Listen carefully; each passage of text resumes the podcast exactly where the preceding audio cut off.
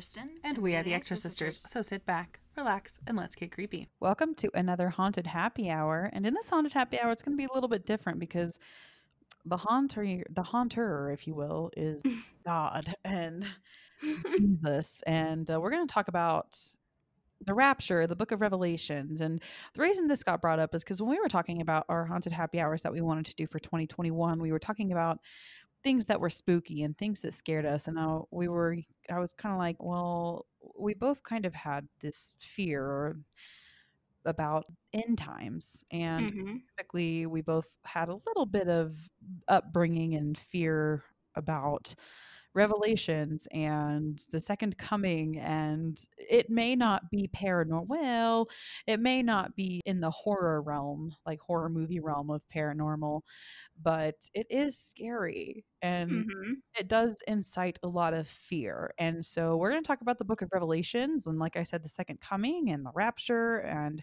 some books of the Christian Bible and or Catholicism and you know some of those are do you know kind of on the same coin there. Kristin was raised Catholic and I was raised Protestant, specifically Methodist. And so that those are our backgrounds. And I would like to preface this by saying this is not to offend or bring down any religion or any belief. We may criticize here and there, but this is just based on our own experiences and our own beliefs with these religions. And this is also my first time recording in my new little recording room. Just to throwing that out there. It has nothing on the walls yet or nothing really in the room, but it is a little bit better off than my other one because it's in the basement. There's not a closet or a window in this whole room. Just carpet Good. walls. Yeah. You'll be perfect for the tornadoes. yeah, in Colorado. exactly. Yeah. So, you know, this will, I think we've gone off on religious tangents before and it's always interesting. So it's just kind of fitting that we just kind of let this one go and dedicate its own episode. So if you'd like to listen to that, feel free. If this is something that kind of triggers you or it's traumatized you in any way, or you don't want to hear about this stuff at all, just of course skip it. I'm personally going to drink. I know we're recording on a weeknight, but I just this stuff's going to make me anxious and I actually. Yeah. Like, there has been some i'm not going to say like there's definitely some religion no offense to anybody but mormonism and jehovah's witness and there are some definitely like very culty type you know sects of religion uh, that do some deep trauma. So i'm not going to say i've been traumatized to that degree but it's definitely did some damage. So it makes me anxious so i'm going to make my drink. So feel free to start us off.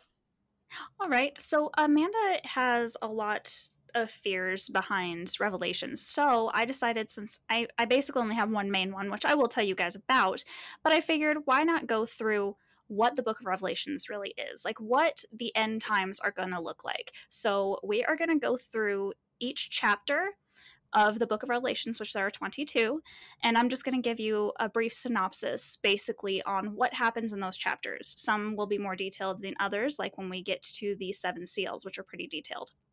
So, the book of Revelations is the last book of the New Testament and the Christian Bible. It is made up of 22 chapters that were given to John from Jesus Christ. I'll just go through the basics of what happens in each chapter right now. So, chapter 1 is all about John explaining who he is. So there's there's not a lot that you need to know there. Chapters 2 through 3 are John telling people of seven ancient cities, which were important in John's time, what to do to prepare. These are things like stop being so materialistic, keep holding on, and they're going to persevere. This is also the section where people are told to repent from the teachings of the prophetess Jezebel. Chapter 4 is where we actually see, we get to finally see Christ, or at least in John's vision. In John's vision, he ascends to heaven and sees the One seated in a throne surrounded by a rainbow. From the throne, there comes thunder and lightning, and in front of the throne, John also sees seven torches and a sea of crystal. There are 24 thrones surrounding the main one, filled with 24 crowned elders in white robes. There are also the four living creatures, which present themselves to John, each having six wings full of eyes. One bears the head of a lion, another a calf, a third a man, and the fourth an eagle.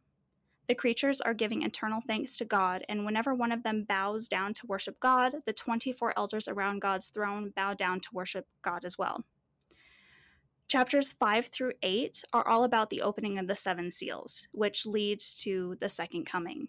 In chapter 5, we see that the One sits on the throne with a scroll secured by seven seals. The lamb with seven horns and seven eyes takes the scroll from him and opens the seals. Now, chapter 6 goes through each of the seals. So this is what's going to be really detailed. This is what most people know about the book of Revelations are these seals. So the first seal. This brings forth the white horse, whose crowned rider, equipped with a bow, goes out to conquer. This has many interpretations. It could be Christ, who is shown in chapter 19 of Revelations on a white horse. The color white also represents righteousness, and Christ, in other instances in the Bible, is portrayed as a conqueror.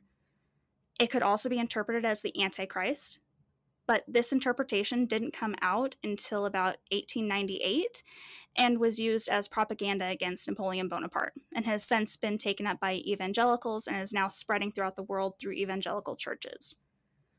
Roman and specifically the Emperor Nero were the bad guys back then. So there's also an option for almost everything in Revelations could also just me, mean something Roman, basically. It could also be war. So we do have a horseman. He's actually the next seal I'm going to talk about. We do have uh, the horseman of war, but this could also be interpreted as a civil war. So almost like a just war. So think of in a civil war, we tend to have people who are more just than others on one side or the other. So we would have the the red horse on say almost the bad side and the white horse almost on the good side. Last would be the one that most people are probably familiar with. This horseman could also mean pestilence. This interpretation didn't come about until about 1906 and was first mentioned in the Jewish Encyclopedia, which is weird since Revelations is from the New Testament, which isn't the Old Testament, which is the Jewish stuff. So that's a little odd. I don't even know why it showed up there and why it was first there. And this interpretation is also the one most seen in pop culture. So the thing that I guess was so a lot of my I have issues with repression yeah. So I know Disaronno is not that strong, but it hits me. so, I'm drinking a amaretto sour. Highly recommend if anybody cares. But this, a lot of this stuff was taught very delicately to me. I stopped really listening in church when I was about 15, 16 maybe. Around Same. Yeah, around like 13, 14 is when I really started to have a crisis of faith. I remember going to church camps up until like summer camps, you know, the week long shindigs. Mm-hmm. Spend the night and lay the lay and they indoctrinate you. and until I was probably in about middle school, I don't really remember, except maybe my freshman year of high school. Um, I went to one, but they tried to teach you revelations as delicately as possible and they didn't really mention horsemen. What they did mention was jesus was going to come down and certain people would be taken and certain people would be left. And it didn't mean if you were left that you wouldn't necessarily be you know ascending into heaven eventually. Christians were going to go through major trials and tribulations. And you were going to suffer greatly. And you know, and that was on purpose. You know, you were basically going to be faced with these trials of faith. Mm-hmm. They were gonna it's almost like they they said, you know, they're going to ask you like, do you believe in God or do you believe in Christ? And if you say yes, you're going to be tortured. Mm-hmm. That was the Antichrist. Mm-hmm. Antichrist times is basically the one that was hammered into one of the ones that was big time hammered into me, and I think it was one of the one you one one of the ones you mentioned. Uh, yeah, and it's interesting that you mentioned that's like these are all theories and one of these things and and again we're not biblical scholars so if some of you are out there listening like nope okay but these are the things that we were told one researching, but two, also as kids by other people. Mm-hmm. Bible, like for me at least. And I know you have some things too. So yes, when you're teaching kids these things, it's incredibly uh, damaging. Just a little bit. Like when you're, I don't know, like 12 years old, younger, and you're thinking about the type of fiery torture that's going to be done to you if you say yes i believe in god because at the time you know uh, you're like yeah well yeah obviously i want to eventually ascend into heaven you know then of course i'm going to face these trials and blah blah blah. Also the horsemen of war. Mm-hmm. another one that was brought up a lot that we were just going to descend into this horrific wartime but when are we not in war so Right. that could be really any time Right. you know and also the mark of the beast I, I know that's not explicitly just like that's just you know thrown in there anything could be considered. people are thinking the covid vaccine is the mark of the beast people have been talking about credit cards being the mark of the beast or cell phones Mm-hmm. so i you know it's just and I'm, we'll get into it a little bit later but They didn't ever talk about the four horsemen of the apocalypse, like ever. no they just terrified us with the second coming hmm. Well, especially the Antichrist, because, you know, that's an easy one to scare people with. The one that I found interesting was the fact that doing all that research, Christ seems to be the original answer. That came about through religious research. So, monks, priests, those people came about through religious research in the second century. That's incredibly older than the Antichrist, which came out with the French Revolution.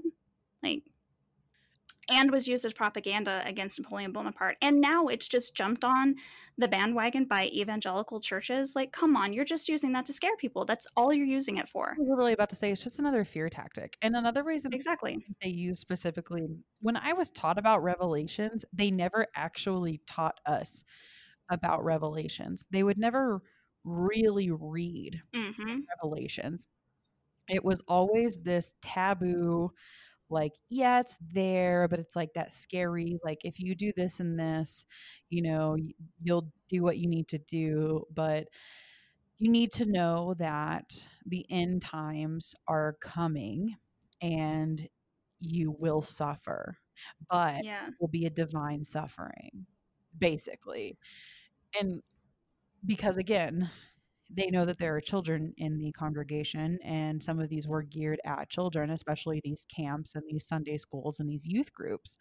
Well, I feel like that brings in the fear. Like, it just keeps the fear mongering going. Because my mom did the same thing when I was younger. She was like, Yeah, that's Revelations, and it's very scary, and it's about the end of the world, and that's all true, but you're not allowed to read it until you're older. So then automatically I'm going, Oh my God, this is terrifying, and I'm not going to know anything until I'm older. I hope my mom's got it fucking figured out. They don't. Nobody does. Exactly.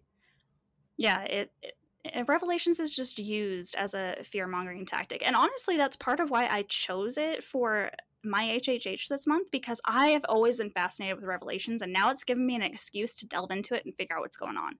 Cuz I know it, most of it was just through like Wikipedia, but now I feel like I'm like a, a Revelations expert.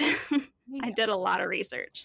it's honestly still something that I we're again probably talk about it a little bit later. I've kind of gone through this like anti-religious awakening, if you will, over the last I would say 6 months or so. I've kind of tried to undo a lot of the I'm going to say damage that has been done through religion. And I'm not, I'm not saying all of it is bad. I met a lot of great people and there's a lot of good community if you get into a good community, but there's also a lot of things that you can't teach in a safe way, I don't think. I mean, this, this may just be again my experience, but the more that I'm reaching into these other communities, and this is just via the internet too, and YouTube and Reddit and things like that, I'm not actually having a ton of interpersonal conversations with people, a, a few, but it's mostly just like this was very disturbing to me as a child. And I've talked about this before. I remember being literally as young as three years old. I've always felt more fear from God than love and comfort. Mhm. And it comes from this. It come literally comes from this. And uh, this suffering and genocide and slavery and all the things that he literally propagates for and is like pro all of these things. And then you're going to write it off by being like, but I love you. It's like, no, no. no, I don't. I, that, that doesn't sit right with me. And it never has. And I've never, I was always terrified of hell and of going there and, uh, and being alive for the end times. I'd rather kill myself than be alive for this, to be honest with you. I don't want to see it. You know, I don't necessarily believe it's going to happen, but if it if it was going to, I don't fucking want to see it. I don't want to be here for that. Okay. Well, since you brought it up, question because I've been curious for a while. Mhm. You I've always known you as this incredibly God-fearing person. So to go from that to what God, God doesn't exist, all the way like I feel like that jump all the way to atheistic when you have that agnostic right in the middle, I feel like that's like the safe zone to get to atheism. Uh, why how did you why did you jump so far? I don't know. I don't know how to ask this, I guess. No, no, that's totally fair. So, actually, something I've learned when getting into a lot of atheist communities is atheism, atheism and agnosticism are pretty much the same thing. Mhm. Some people will disagree with me, but when you actually look into this, atheists will accept a God if they are provided with evidence. So, most atheists don't say that there is no God, absolutely 100% sure. They just say they do not believe in a God. So, because they they don't have any proof of a God, they don't have any evidence of a God. But if they were presented with an argument for God that was valid, they would absolutely believe. So, agnostic and atheist are really interchangeable terms. So, to say that I would never believe in a God is not necessarily true either. So, it's a really flexible term. They're very fluid terms. So, a lot of people also hear atheist, and it's such a very hard word. You know, you hear it with a very like, do you know what I'm trying to say? Like, it hits You're an atheist? Exactly. It's Mhm. almost like, and I would never. I mean, a lot of people compare it to. I've I've come out as a a queer woman, and I've also haven't quite, you know, had to come out as like an atheist. They're they're two different coming outs because if you have ever had to come out to religious parents or family or friends as an atheist, it feels that way because the rejection and being an outcast is very similar. So Mhm. and and I it's part of you and you can change it and of course you can't change your sexuality so I, I they're apples and oranges but you do have to basically come out it's you know it's as that and I haven't and putting this out there in the world so she could listen to it any time but my mom doesn't listen to this and that's that's my Mhm. biggest fear you know she has said you know that her biggest goal in life was to raise my my brother and I as, as religious people as Christians and my neither my brother nor myself are really big believers and but neither one of us are staunchly saying that there is no god but you know we personally don't have a good reason to say that there is and we have both been more personally damaged by our the belief system we were raised in than we were ever given benefit to. And honestly god if there was a god he's never done anything for us so and if there is this god this christian god he's kind of a fucking asshole to be perfectly honest with you like i said genocide slavery he Job, if you know the story of Job, need I mean, he literally made Job suffer just to prove a point to the devil. He took his whole family away. He killed like, you know, and uh, what God makes you like what makes that God this is just a talking point, but makes that God worthy of worship. And then to get into this to condemn someone to hell for being critical or to for never hearing of you Mhm. in another part of the world, like you just, you just, I don't really like you anyways, to be perfectly honest. So there's just a lot of, I'm not very good at debating. And to be honest, I'm still very new to all of this skepticism. Mhm. Well, not new to skepticism, that's been around for more than 10 years, but to talking about it openly and Mhm. making these points but uh, that fear is still there and i think that that just comes from my upbringing because when i was a child i literally remember thinking that God was reading my thoughts. And eventually I would come to this judgment day, which is also a part of Revelations, or at least the end times. Uh, Revelations or part of the end times can be found in b- the book of Acts and Matthew, and they, it's found all over the Bible, even, Mhm. even in Corinthians. And I was, I'd be thinking, you know, I'd say a cuss word in my head as a kid because you can't say it out loud because you get in trouble. And then I'd be thinking, I'm going to have to be, go to this judgment day and I'm going to be presented basically with this laundry list, or in my head when I was a kid, it was basically this movie of every quote unquote sin that I have ever committed in my entire life. And it doesn't matter what I do. I'm going to be humiliated and I'm going to have to go through all of this with this God. Like, what? Like, sin culture and purity culture is so toxic and it does so Mhm. much damage. Now, I'm going to not that he needs it, not that I I don't I believe that there is a higher power of something. Like y'all know I deep down believe that, you know, aliens made us or at least they helped us along. Yeah. Technology-wise and stuff. So that may be God. So to defend the deity for a moment, and I'm not even saying that you were mean or anything, but I feel like a lot of what I was hearing as your problems, and probably, I mean, it's everyone's problems, is organized religion. It's not, that is not what God actually said. That was written down by John while he was in prison. So, probably just a story. He was probably really fucking bored. And I try to give everything really the benefit of the doubt with that. Like, this is a book created by men. Even if it was told to them by God, they probably missed a comma, missed a period. I don't know what that word means. I'm going to change it to this. You know, there man is fallible and he makes mistakes and I think the problem is the fact that we put more men in charge of teaching that word by a man. That that is the cult problem with religion unfortunately. Yeah, and you have to too, you know, I was raised in Christianity. So, you know, I don't have but God and Allah are the same. You know what I mean? Mhm. Mhm.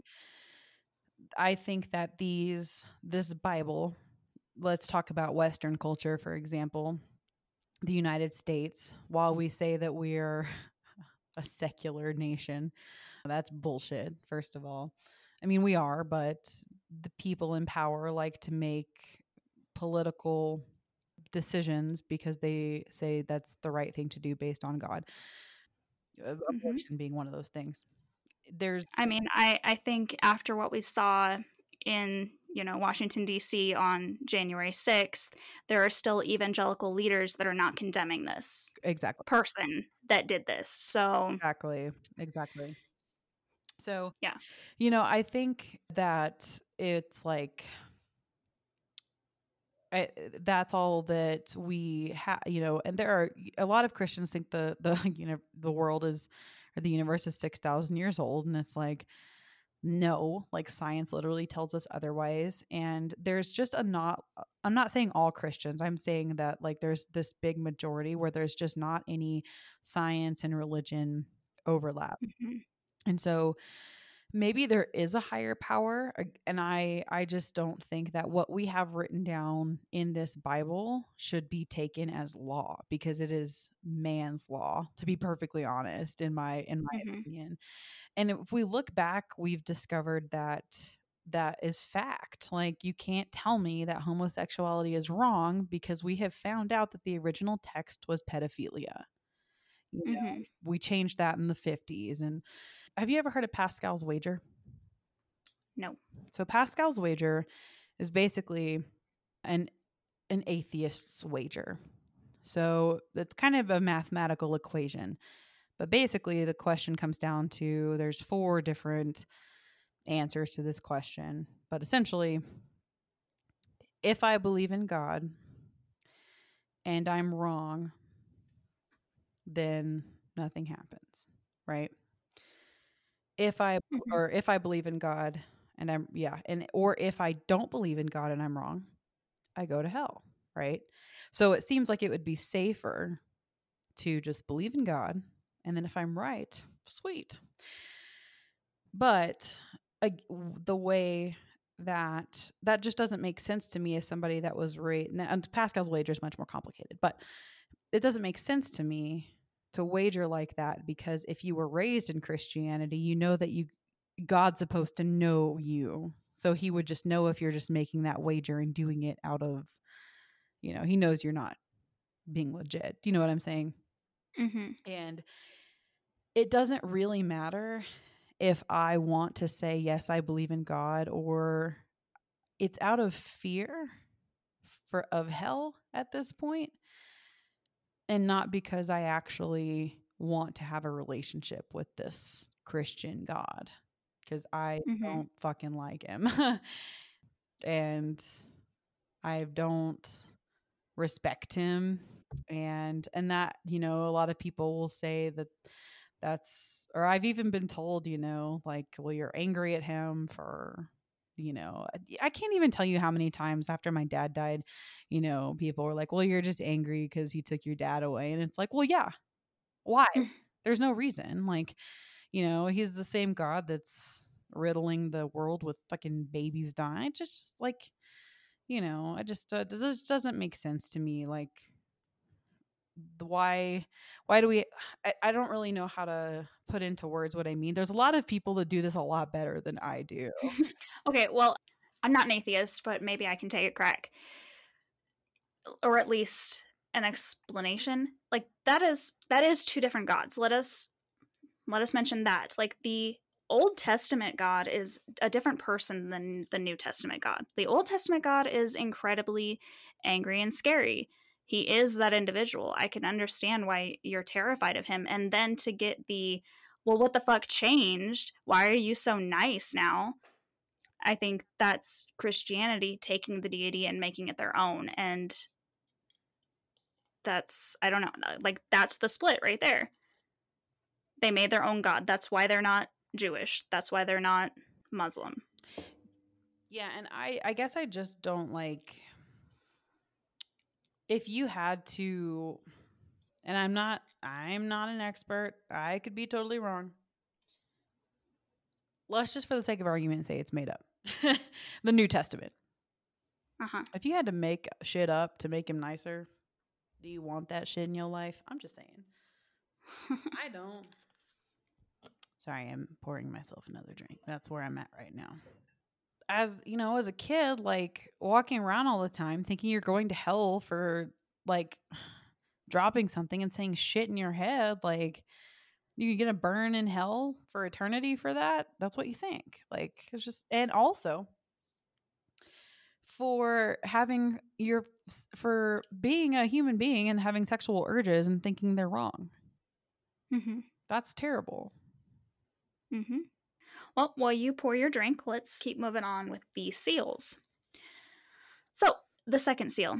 This brings forth the red horse, whose rider wields a great sword, goes out to take peace from the earth. This horseman symbolizes war or mass slaughter. That one we are pretty positive on. Obviously, once and again, it could be something Roman, because that's what was going on at the time, but we're pretty positive it means war. Either way, even if it was a Roman thing, it would have been like a civil war in the Roman Empire. So, third seal, this brings forth the black horse, whose rider carries a pair of scales, which would be used in times of famine to weigh bread. It also talks of making wheat and barley, staples the poor would eat and drink, more expensive because of the famine that would affect those crops, while leaving the more expensive wine and oil alone so that wealthy people are unaffected. The fourth seal, this brings forth the pale horse, whose name is Death. He is also given authority to kill with wars, famine, disease, and wild animals. The fifth seal. This seal reveals the souls of those martyred in the name of Christ. Especially in Roman times, this was an important passage, but this contains all human suffering since Christ died the first time. So that includes the French Revolution, that includes all of that stuff until Christ comes back again the sixth seal. And I'm just going to quote from the Bible first because this is what it says, and it's kind of scary. And there was a great earthquake, And the sun became black as sackcloth made of hair, and the whole moon became like blood, and the stars of the sky fell to the earth. The sky was split apart, every mountain and island were moved out of their places. This is all about Christ coming back and the great pain and upheaval for those that don't believe, which is part of what Amanda was just talking about. These are Mhm. this is what people are going to have to deal with in between Christ fighting the Antichrist and bringing everybody to heaven. The seventh seal. The last seal is broken, and there is great silence. Seven angels are given seven trumpets, while thunder, lightning, and earthquakes abound. And they sound their trumpets, and with each trumpet blast, things get worse, causing blood and fire to rain down, killing a third of all the flora on earth. A third of the sea becomes blood, killing a third of the ocean, including boats. A star falls to the earth, poisoning the water. The moon and stars are struck, and we lose a third of our light. The next three trumpet blasts unleash woes, the first of which is locusts that come out and torment those without the seal of God for five months. The next woe unleashes 200 million cavalry that kill a third of mankind.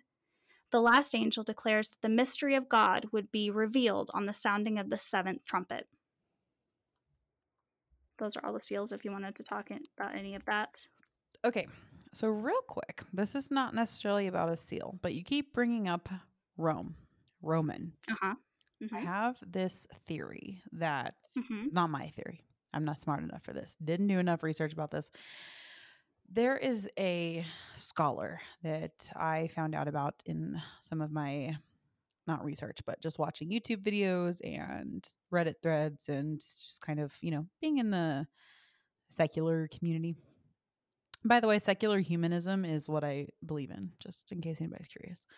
There is a theory by a biblical scholar named Atwood or Atwill, I think it's Atwill, that the Romans, ancient Romans, came up with Jesus Christ as a fictional character, as propaganda to come up with a competing religion against Judaism. And there is actually fairly convincing evidence that this is true. Yep, his name was Atwill. Atwill asserts that Christianity did not really begin as a religion, but a sophisticated government project, a kind of propaganda exercise used to pacify the subjects of the Roman Empire. Jewish sects in Palestine at the time, those Palestinian, who were waiting for a prophesied warrior Messiah, were a constant source of violent insurrection during the first century. When the Romans had exhausted conventional means of quashing rebellion, they switched to psychological warfare. They surmised that the way to stop the spread of zealous Jewish missionary activity was to create a competing belief system. That's when the peaceful Messiah story was invented. Instead of inspiring warfare, this Messiah urged the turn the other cheek pacifism and encouraged Jews to give unto Caesar and pay their taxes to Rome.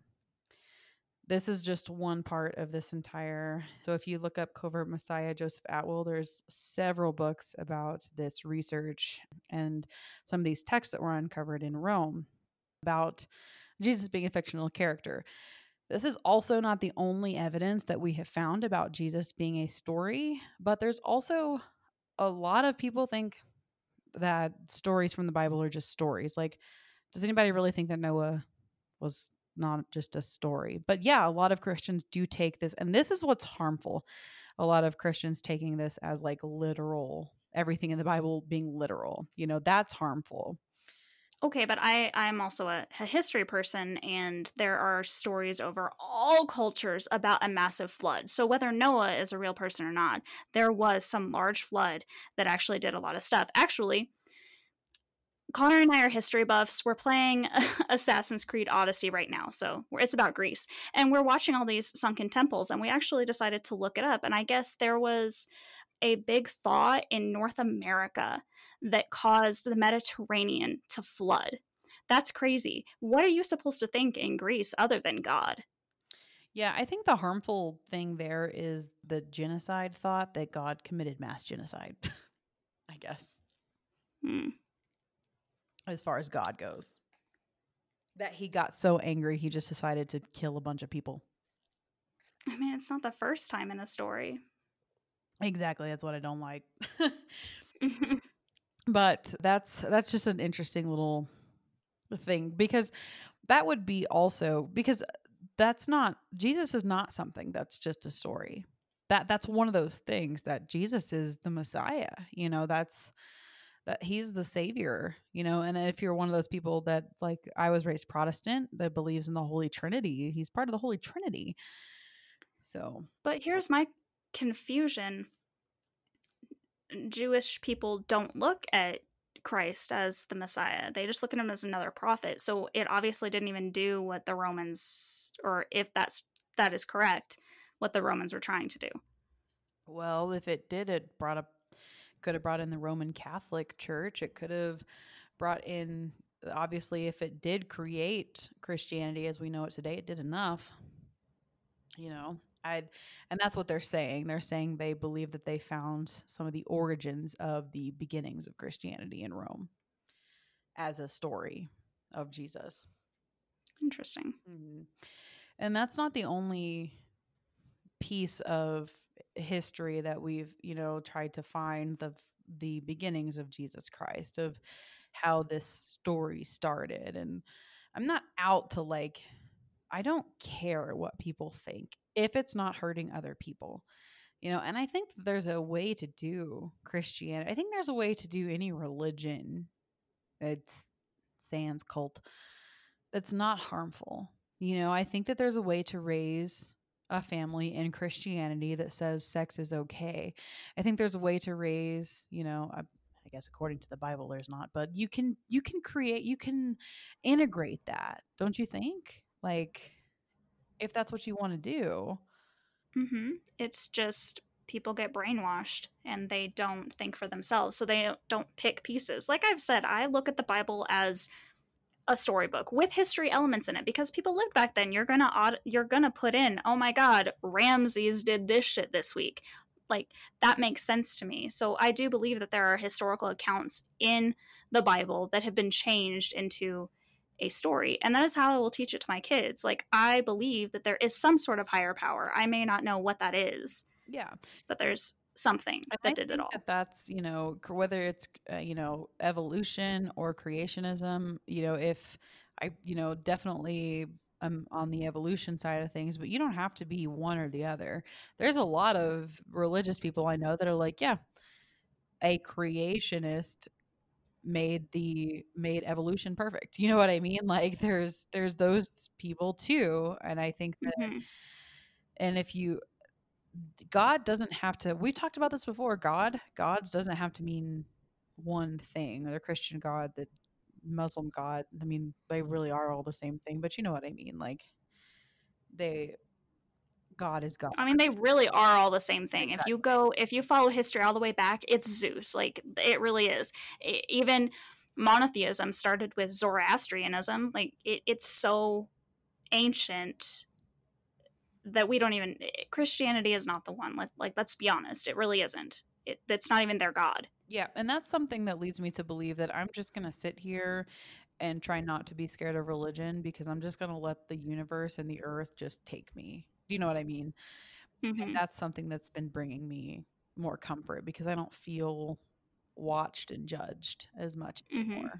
which I guess is what brings me full circle. Like I will let science and the universe and the earth, I don't believe in the hateful, angry, spiteful God that brought me so much fear even as a child. Like that Christian God, I don't know anymore, which mm-hmm which has been helpful to me. Like it if you find comfort and love and peace like my mother does. I don't know if she would have gotten through the death of my dad without her religion.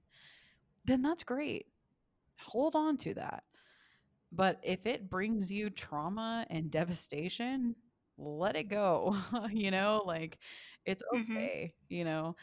I don't think I'm going to hell. I think that I'm a good person and that's it's really all I want to be. And there's a lot of contradictions in in religion, circumcision, incest, the earth will die eventually or not. Like that's just there's just a few examples. So the Bible doesn't even know itself in some places because it was written by man. You know, mm-hmm. whether it was told to them by God or not. So it's okay to not take it as you know the word, you know, as fucking law. hmm And as far as revelation goes, that shit is terrifying. So if you don't want to take that as law either, you don't fucking have to. Like I'm not saying like I guess if you're a fundamentalist, but that's another conversation on its own because that is also very damaging. I mean, if you are, you're probably not listening to us anyway. Fucking true though. Like, you don't let your kids watch horror movies or get into film. I did watch Kristin Chris Stuckmann's video today. Ah, you did? did. I Good. actually Chris Stuckmann, we've talked about him before. A movie reviewer that we watched predating the podcast came out and talked about how he was raised Jehovah's Witness. And that that's culty as shit, you know, and he had to come out of that and there's that's a very fundamentalist damaging lifestyle. hmm That's that's and that's a whole different level of second coming, man. So keep going with the book of Revelations. Chapter 7 shows the servants of God, 140,000 of them, 12,000 from each of the 12 tribes of Israel, a great multitude of which came out of the great tribulation, which will be great suffering and pain that all of humanity will have to go through. Chapters 8 through 10 are all about the angels and their trumpets, so I already told you about that with the seven seals.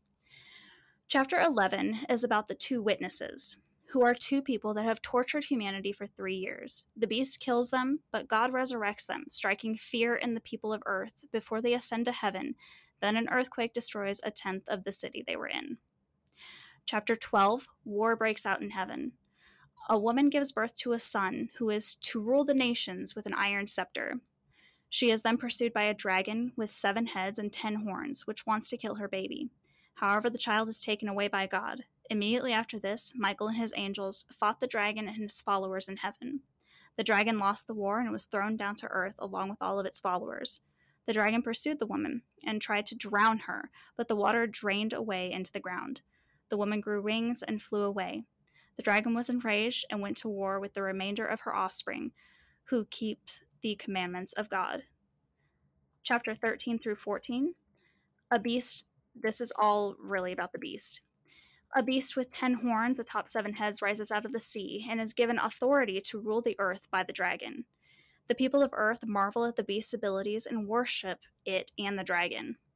The beast is able to control the entire planet and goes to war against the saints. Following this, another beast arises, this time from the ground.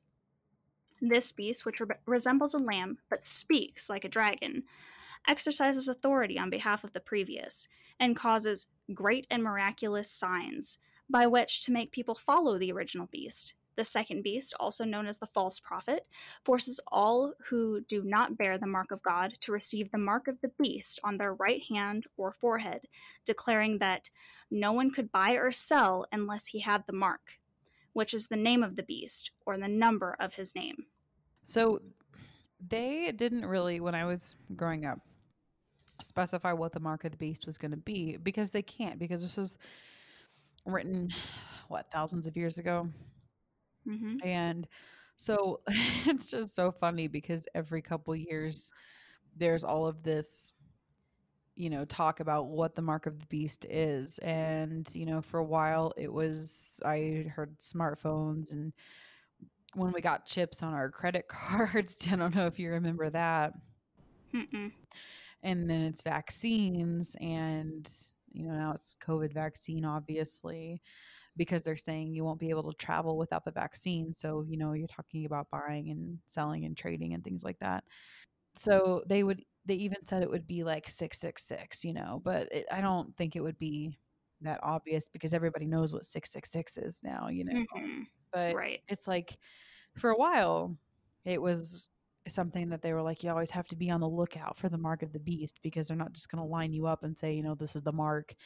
They're just going to you know send out you know call your homes and say oh this new thing is available or you know it's going to be available in our grocery stores as like they're going to sell it to you and it's going to be shiny. So then it incited this fear Mhm. this thing was going to be available and everybody was going to get it but you had no idea what it was going to be at any given time and so you could just be getting something that everybody was getting and it was going to be this new technology and it's going to be great and then you could just be getting this mark you know like Mhm. that you had no idea and and it, it was just it's just all this just it just all this fear i don't know like how do you live like that hmm i mean we did people do Yeah.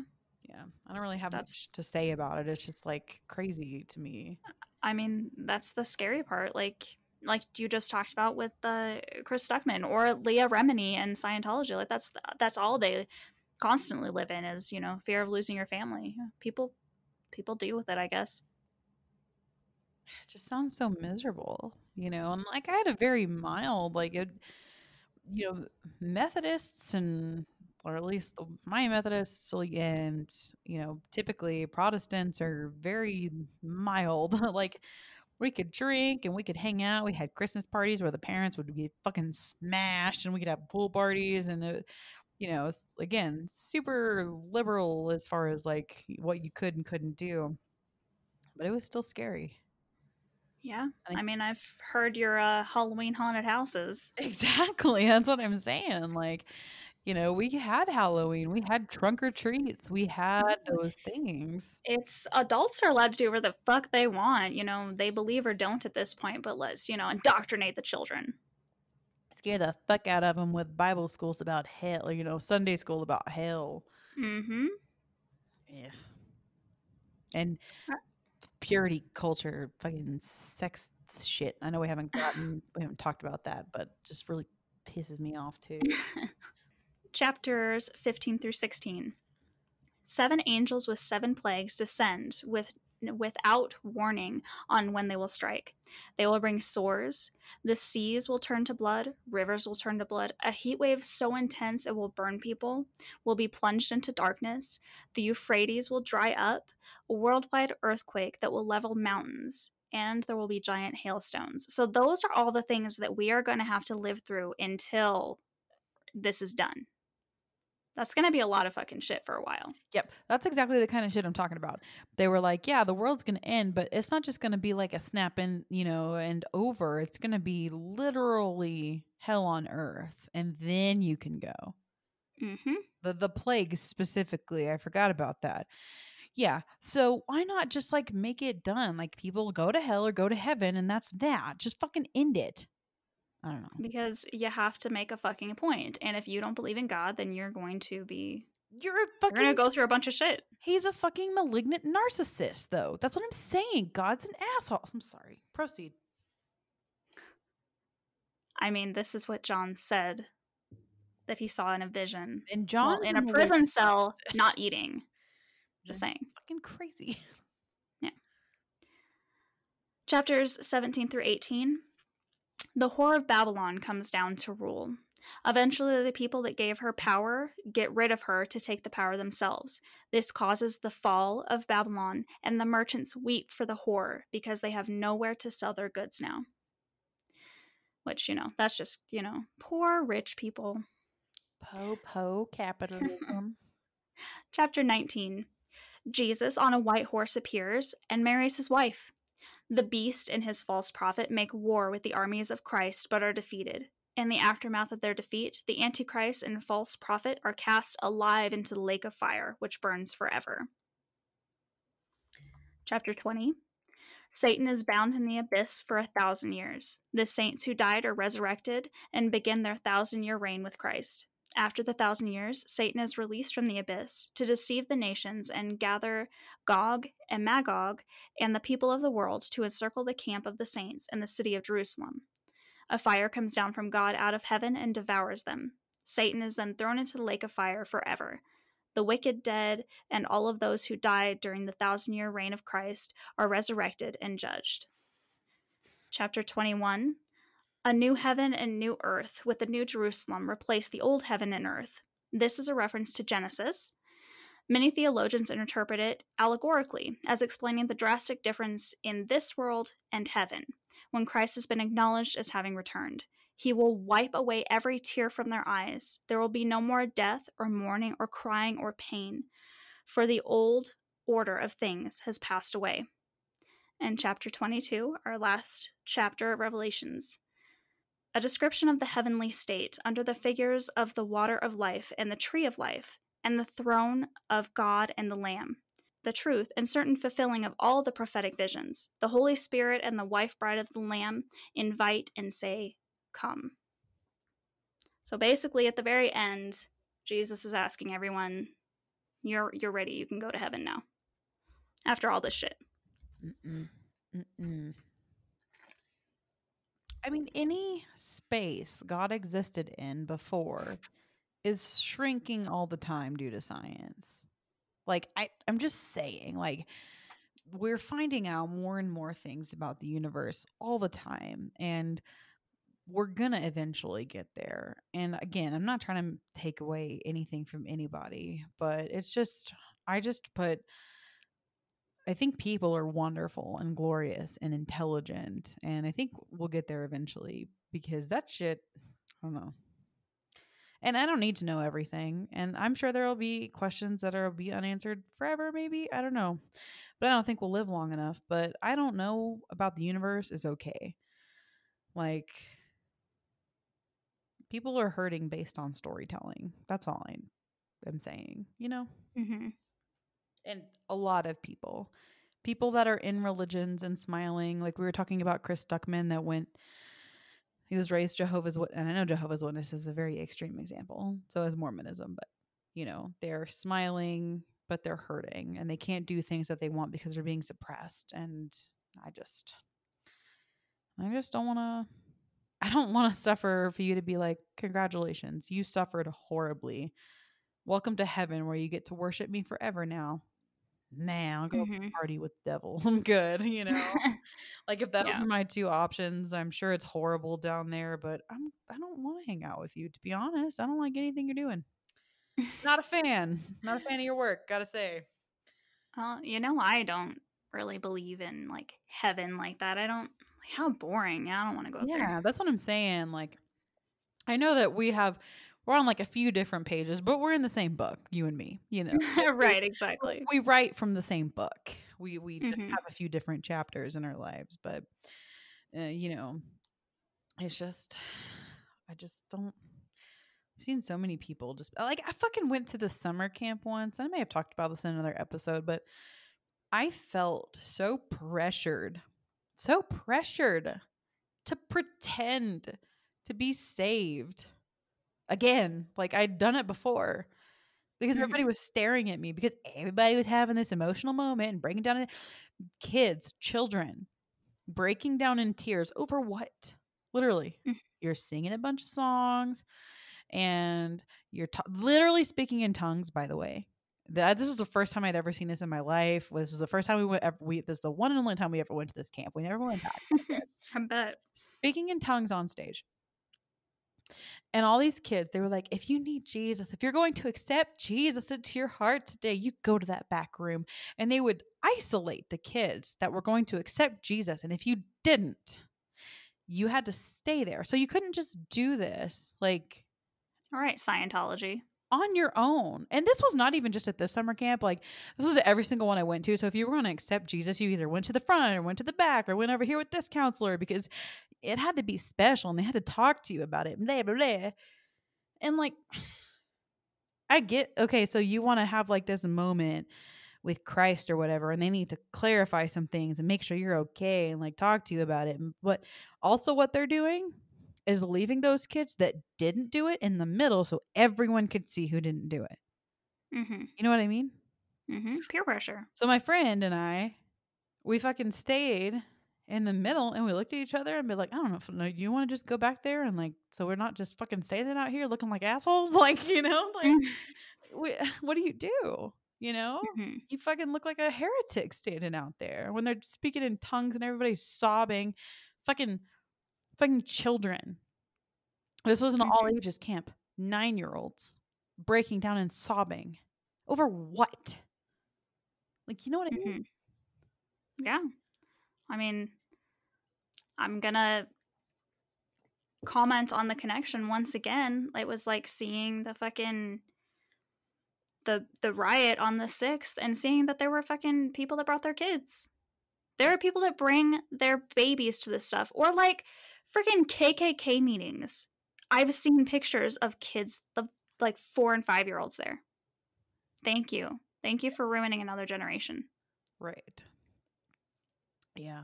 And I mean, sometimes you, I remember one year where before it was like literally the year we went to this camp one year before the speaking in tongues camp. This was a couple years prior. I was in like seventh grade, so it was probably 12 or 13. That year, I had a mo- very moving religious experience. So had the whole nine yards, you know, you're raising your hand to Jesus, singing all the songs, crying every night because they turned on all the lights and all the counselors getting really into it and everybody's swaying back and forth and really thought I had found Jesus and God and made connections and all the counselors that are teenagers that you look up to. You know, because eventually you want to be a counselor there too, you know. Mm-hmm. Really thought I had it that year. And I would went home and I was all excited and you know, I told my mom all about it. And then literally the next year I went back and I was like, this is fuckery. This is toxic. We don't even know what this means. You're literally feeding us this shit. Mm-hmm. Like what They don't want people to think for themselves. exactly that's exactly it they play these games like these trust games where you'd have to fall into the people behind you and they make these god analogies and you know everything was about uh, i mean obviously it's a church camp but for a whole week what do you so if you're immersed in god like eating sleeping you know music games outdoor activities you don't get free time. What are you going to do? You're going to fall for it, especially when all your friends are there doing it. And these Mhm. adults and these counselors and the adults that came with you and brought you to this camp. And then and then you're supposed to go back to the, the fucking church that sent you and you're supposed to go up in front of the entire congregation that Sunday and tell them about your experience and tell them what you learned and did you accept Jesus and blah blah blah, you know? Like Peer pressure. exactly. They use peer pressure negatively like that. And like I said, I mean, come on, peer pressure is not good either way. right, and my church wasn't even extreme. So it's just, you know, I get these parents wanted the best for us. They believed what they believed, and I, I'm from the south. I get it, but it's not like this isn't done here too. Mm-hmm. You know, and it just you go up to the front and you cry. I'm like, what the fuck are you crying about? God, and they're like, God is moving through you. Let the tears flow. No, he's not. You're making me cry Jesus. Yeah, you're making me cry because you're crying, and the kid next to me's crying, and the kid next to my left is crying, and freaking there's just everybody's wailing. Like you're gonna, you know, you're creating this facade of emotion that's Mhm. fake. And and you That, that's the whole thing is you create this you create that emotion you create the this fucking roller coaster ride that you're going to put people on because everybody's so excited and there's that energy and of course you want to join in or you want oh my god everyone's crying and i have all, this emotion now and oh my god i'm crying. Like it, it makes sense. People do that to each other. Lots of energy does that. And it's so manipulative and so disgusting. And you think it's Jesus, hmm especially when you're 13, you know, Mhm. or 15, or 18, you know, like or fucking 55 like it doesn't matter. But and also you know when you have these camps they're always in beautiful locations. In this case it was on a lake on a hill and they always Mhm. did these during fucking sunset you know what i mean? Because to show you god's power. It's like no that's fucking the sun over a lake. It's pretty you know what i mean hmm you could take me outside to where I live right now and show me the mountains and the sunset and make me cry because it's pretty. Like, you know what I mean? Like, right I really thought about it that hard. So, and then, and then you have everybody except Jesus make sure that they are comforted, and then you hit them with the rapture. You know what I mean? Yeah. hmm Or you do it the night before. Either way, you do it the night before. Then you have salvation night, literally a thing. ew Yeah, yeah. They had one night. They had one night every week where they would save everybody. Ew. I'm not, like- bro. I hate that. I've already told you about Hell House, so Yeah. Yeah, I hate all of that. Like, I know that you say that your church wasn't even that bad, but to me, like, I went to church picnics, I went to all this stuff, and it was not like this in my church. Like, it was so, so mild. None of this had this. The things that I have problems with the religion about are honestly didn't even happen until I was in high school and what really pissed me off is I've mentioned it before. One of the nuns was reading a passage, and it basically said that if you have sex with a woman while she's on her period, you will both go to hell. And I'm like, are you fucking kidding me? Because back then it wasn't it wasn't sex. Like it was and I I know that there were good guys back then too, but let's be honest. A woman didn't say no. Back then it was rape. So and who really wants to have sex on their period like nobody that's disgusting i don't it, i feel disgusted with myself so that was rape and i'm gonna go to hell for that fuck you i'm done i'm out Yeah. Not even talking about like I know we're talking about revelations and the rapture, but this, you know, we knew this was just going to turn into a general religion thing.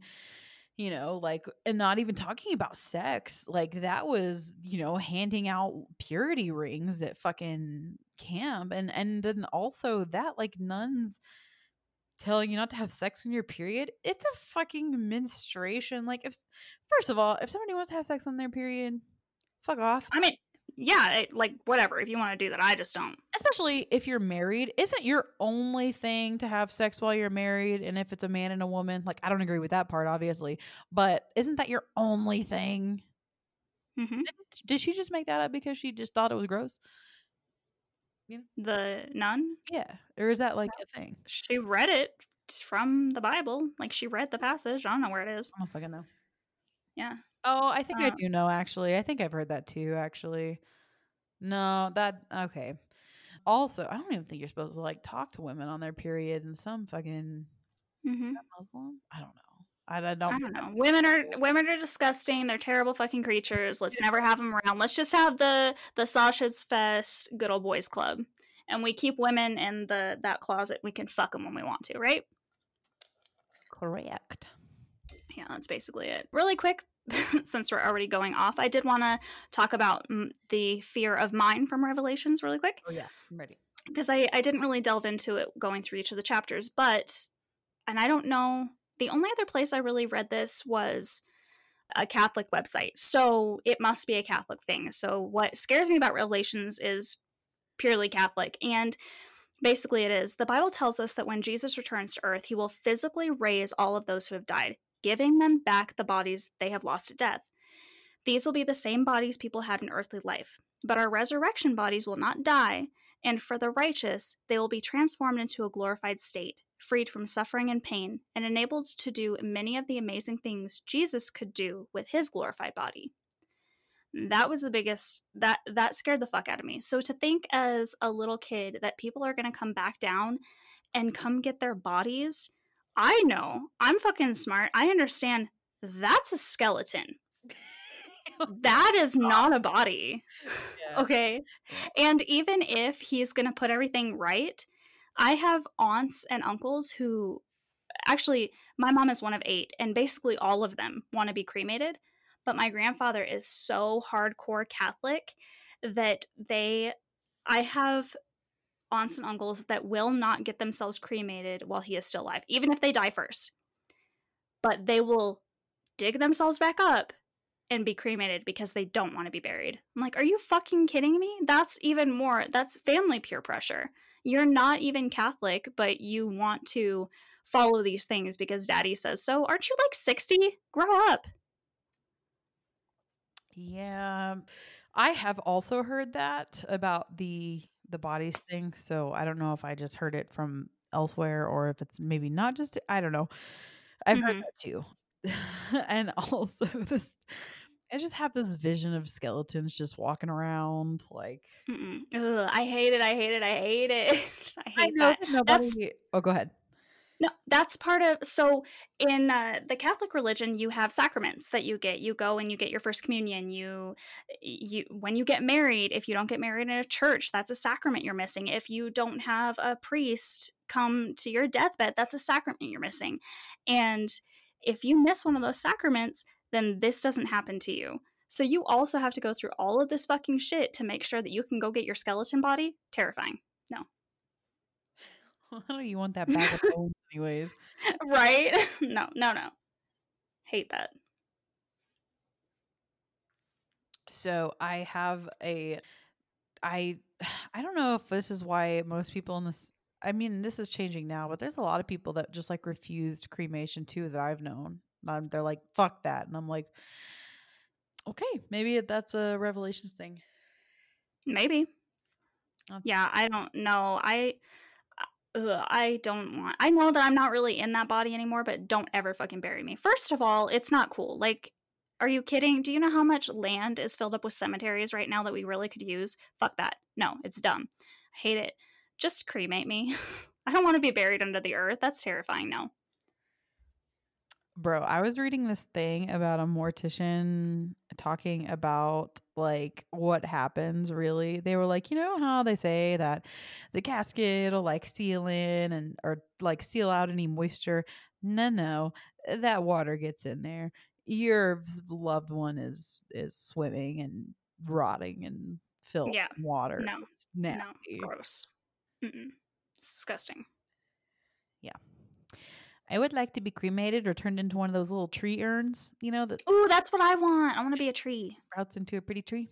Yeah, I love that. Yeah. I just I don't know, this whole Bible thing, this whole religion thing, I think a lot of it's just a co- you know, people want answers and when you can't find an answer, you create one. And I think that's a totally fair answer. Aliens, gods, it's it's part of our we need to connect things in our brains and that's totally fair. It it's just why do you have to make these arbitrary fucking rules? Why Mhm. can't you just live and let people live? Why does it matter if a girl wants to fuck a girl? you know, like wh- why does that damn her to hell for eternity? Why does it Because people have to control things and it gets so ridiculous. yeah, like why does it matter if a biological male feels like she was born in the wrong body and transitions and she is living her best life? Do you know what I mean? Like that doesn't fucking matter. Like and also, if this God is as loving and forgiving as he says he is, he will forgive literally everyone. These are arbitrary rules, but that's not the case. So I don't forgive a fuck. Like if he's gonna send me to hell, he's gonna send me to hell. At this point, I don't care. I'm like I'm going to enjoy my friends and my family and my life. And I think that at this point, trying to scramble to figure out my struggle with Christianity is making my life exponentially more difficult. So, hmm and I don't fucking want to do it anymore. Also, I if you are looking for any resources, if you are having a struggle with faith, I will only recommend this if you want it to completely come undone. There is a channel called Jimmy Snow or Mr. Atheist. He has helped me so much. Not that I know him, but he's a YouTuber. He's a pretty big one. And he he goes through all the apologetics of religion and he definitely is not super forgiving with Christianity, but he's also not that much of a jackass about it. He's a very LGBTQIA accepting person. There's another ex Jehovah's Witness that I've been watching called Telltale, and they go through cults and identifying cults of religions and undoing them. So I just that that was at the top of my head because I wrote it down and I just wanted to mention those are some resources that I started on and are good videos to watch. Just throwing that out there. Cool. I drank two and a half Amaretto sours. Jesus Christ. And it's seven fifty two, and I haven't eaten since. Oh God. I gotta climb up a bunch of stairs tonight, so I may just sleep in the basement. I don't know. There's not like a bed down here or anything. I might just sleep on the floor. There you go. Yeah. I don't know. Revelations is scary, and it's always scared me as a kid. But the more I, and I'm not even saying like there are, and I think there will always be. I think there are some people that are ex-religious that it no longer affects them, and they don't give a fuck. I don't necessarily think I'll ever be one of those people. No matter how I can say like I don't care, I think that there will always be deep down because of the way I was raised a place in me that will always have a little bit of that fear and a little bit of that doubt and a little bit of that desire to hold on. You know what I mean? I don't see why you need to give it all up. I'm not saying that the fear is helping you, but y'all know me. I'm like a hodgepodge of a lot of things. I'm not even saying I'm not Catholic anymore because there's a part of me that still is, but there's a part of me that believes a lot of Native American theories. There's, I like Hinduism. I just bring a lot of pieces to fit how I feel that I need it in my life. I don't think you need to label it like if you aren't atheistic, if you're not agnostic, which I don't think I'm either of those. I think I'm something totally hodgepodge and made up. Yeah. And I think it's hard to like, you know, like I was saying, like let go of right now I'm just trying to let go of fear. Mm-hmm. And I think that's the biggest thing that religion gave me. And I think that's not right. Mm-hmm. And I think, I don't think anybody ever intends to do, I think some, well, maybe some people, but like if I ever, like if my mom ever listens to this, I'm very sorry. I love you very much. And I respect you and I respect your religion. But I think religion gave me fear. And that's what pushes people away. And Mm-hmm. I'm trying to let go of that fear because nobody should live in fear of dying. And I think the only reason I fear death because I don't fear closing my eyes for the last time. I fear what happens after that. And I don't fear nothingness. I fear hell. So I'm trying to let that go. Because I don't feel I feel like if I live a good life and I'm a good person, I shouldn't have to worry. Do you know what I mean? Mm-hmm. So that's what I'm trying to focus on. Just trying to be a good person and uh, don't I don't feel like a true creator that created humans to be imperfect should be punishing people for being good people. You can't tell me that. I'm not saying he did, but if Hitler said, "I'm so sorry, I repent," that he just gets to go to heaven. So I mean, sounds like in the end of Revelations, the the two witnesses, which have tortured people for three years, get to go to heaven in the end. So yeah, not a fan. sounds like he picks and chooses. Yeah, not a fan of that. So It's like a game. just trying to let go of a lot of shit. So that that's the goal is just to be more conscious of how I'm living and like a secular like I said, secular humanism is is trying to trying to be how I'm vibing. So um, but yeah, that's pretty much all I have. Like if if you feel like you have been traumatized and what your belief system that you were brought up in is doing more harm than good to yourself or others around you or your children, just do some evaluation. And whatever you choose to believe is yours, and nobody can take that from you, whether you are Christian or you're Jewish or Catholic or Muslim. You know, just don't fucking hurt people. That's Mhm. it. That's the Yeah. that's the moral of the story. And for me, I just beg that introduce your kids to whatever, but don't force them. I think that causes a lot more harm. Yeah, don't tell your kids that you have failed as a parent if they're not religious because there are a lot worse things that your kids could be than not your religion. Exactly. I'm gonna go eat dinner so I can soak up some of this alcohol. But thank you guys so much for hanging out with us for this kind of obviously revelations, but also kind of off the rails, kind of just open discussion. And thank you for letting us be open with you and for hopefully not being too judgmental. I can't tell you what you're thinking behind the uh the other side there, but I just hope that you again are doing well at the beginning of this year and you stay healthy and you are well. Yes, thank you guys. Stay safe and not sick. Until next time, stay creepy.